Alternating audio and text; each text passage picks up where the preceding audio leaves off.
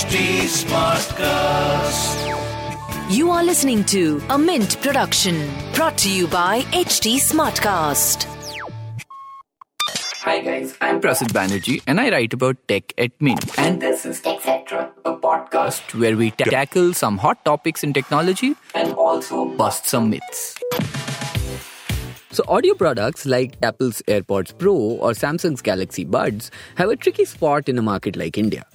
They're expensive, which means that they take on the best audio companies out there. Yes, I'm thinking Bose, I'm thinking Sony, I'm thinking anything that you can think of Audio Technica, all of those core audio names. And then there are also the more affordable versions, which are literally just a stone's throw away. There you have brands like Boat and Noise and all of those. Now, granted, Apple has never really made products that were quote unquote meant for India. But the company's AirPods Pro may actually be the right fit for premium true wireless earbuds buyers in India. And I'll explain why. It's been three years since the first AirPods Pro were launched. And with the second gen, Apple is making some not so big changes, but actually some meaningful changes. It has the new H2 chip, which runs things inside the AirPods. There are some new touch controls and an altogether better audio experience. Although it's not all that better. And yes, a Sony 1000XM4 or a Bose Quiet Comfort will still top this in terms of audio experience. Which probably makes you wonder why everybody is raving about this. And the reason for that is the H2 chip and the noise cancellation that it provides. Now, for the AirPods, the H2 chip is basically the brain. It handles most of the processing that these earbuds need to do, one of them being the active noise cancellation. Active noise cancellation is basically when a headphone has circuitry which is designed to cut out noise. So the AirPods essentially understand what is noise and what is music or what is a podcast, and they cut out the noise accordingly.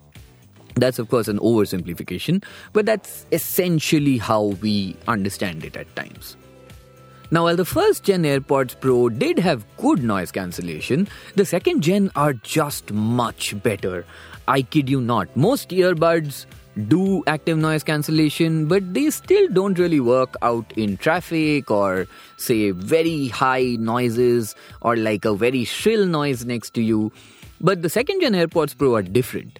You don't have to play music to cut out the noise with this one. In most sort of indoor conditions, say in your office or in your house, just putting on the AirPods Pro and turning on noise cancellation is enough to cut out most noises. And I've checked this even in my house. I can barely listen to the TV if I have noise cancellation on. And that is saying a lot.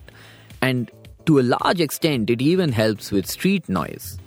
In fact, in my usage, I've actually sat in cars where I'm talking on a call on an AirPods Pro with the noise cancellation on, and I've never heard anybody complain about my voice which also is a comment on the AirPods mics. Again, they're not the best out there, but they do work. And after all of this, the AirPods Pro also have something called the transparency mode, which is quite common in ANC headphones today. What these do is they take environmental noise and they flow them through the headphones so that you can also hear other things while you listen to music or listen to a podcast or whatever else you want. It's a very useful feature for cyclists and runners and all, and on Apple's AirPods Pro, it's quite natural, which is another reason why a lot of people will like it. Now, here's the catch Are AirPods Pro the best noise cancellation earbuds out there? They definitely are not. Sony's 1000XM4 are very good at this. Bose's Quiet Comfort series is also very good at this. And while I haven't compared them side by side, they might actually be much better. Samsung's Galaxy Buds are also quite good at this. But as far as the best noise cancellation earbuds go, the AirPods Pro are definitely up there. And given that it's been three years since the first version, if you were looking to upgrade to a new AirPods Pro, you do get something new in this. And after all that comes the audio quality. While noise suppression is definitely the highlight, the AirPods Pro isn't really a slouch in terms of audio fidelity either. It's very good with instrument separation, it's very good with highs, it's very good with bass. It's not the best when it comes to mids, and this is actually an area where, say, a Sony or a Bose will outperform the AirPods Pro very easily. But as a pure music listening device, AirPods Pro are not bad either. For example, in Mark Knopfler's Sailing to Philadelphia, the instrument separation is really, really great, and a lot of headphones do not do that right. I have tried songs by rock bands like Imagine Dragons, I've tried country songs like Don Edwards' Coyotes, and pretty much all of them sound the way they should. Even if they are not 100% accurate, they do just fine, and actually much better than just fine. Now, noise cancellation and audio fidelity are, of course, the most important features. But when it comes to earbuds, the gesture controls are very important too. Because at the end of the day, the whole point of these devices is to not touch your phone. On Apple's AirPods Pro, you have these sort of seamless mechanisms where you lightly press the stem to play or pause music, you long press to switch between ANC and transparency modes. You can also slide your finger up and down the stem to turn the volume up and down. And it all works really, really well. Apple has also made some slight changes to the case. This time the case makes sounds, so it will make a slight sound if the AirPods are on low battery, it will make a sound when you put it on charge, and so on. And even more importantly, the case now has Apple's new U1 chip inside it. This is the ultra wideband chip which allows Apple's devices to find each other. These are the same things that they use on their AirTags. So essentially, you can use the Find My app on your phone and it'll pinpoint where the AirPods are if they're lost. That's not just a GPS location. So if you're home, the Find My app will show you that the AirPods are somewhere at home, but you can point your phone here and there to see exactly where it is, which just makes it easier to find it when you, you know, lose a set of AirPods under your sofa.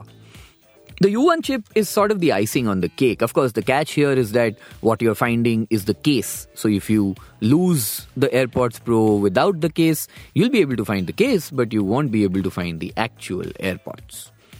And all of that really brings us down to whether you should buy them. And that's where the problem sort of comes. It's an Apple device at the end of the day, so it's extremely expensive. It costs almost 30,000 rupees. And it becomes slightly difficult to justify buying them given that Sony and Bose are both selling their best devices at around 20,000 and you're saving almost 10,000 bucks on those devices. Having said that, if you are an Apple user and you want the entire seamlessness of Apple devices, then yeah, the AirPods Pro would be a great option for you. And that's it for this week's episode. Please do let me know what you thought of it and what else you would want me to cover. You can find me on Instagram and Twitter at Undertecher. Yes, you heard that right. That's U N D E R T E C H E R. You can also give us feedback at HT Smartcast.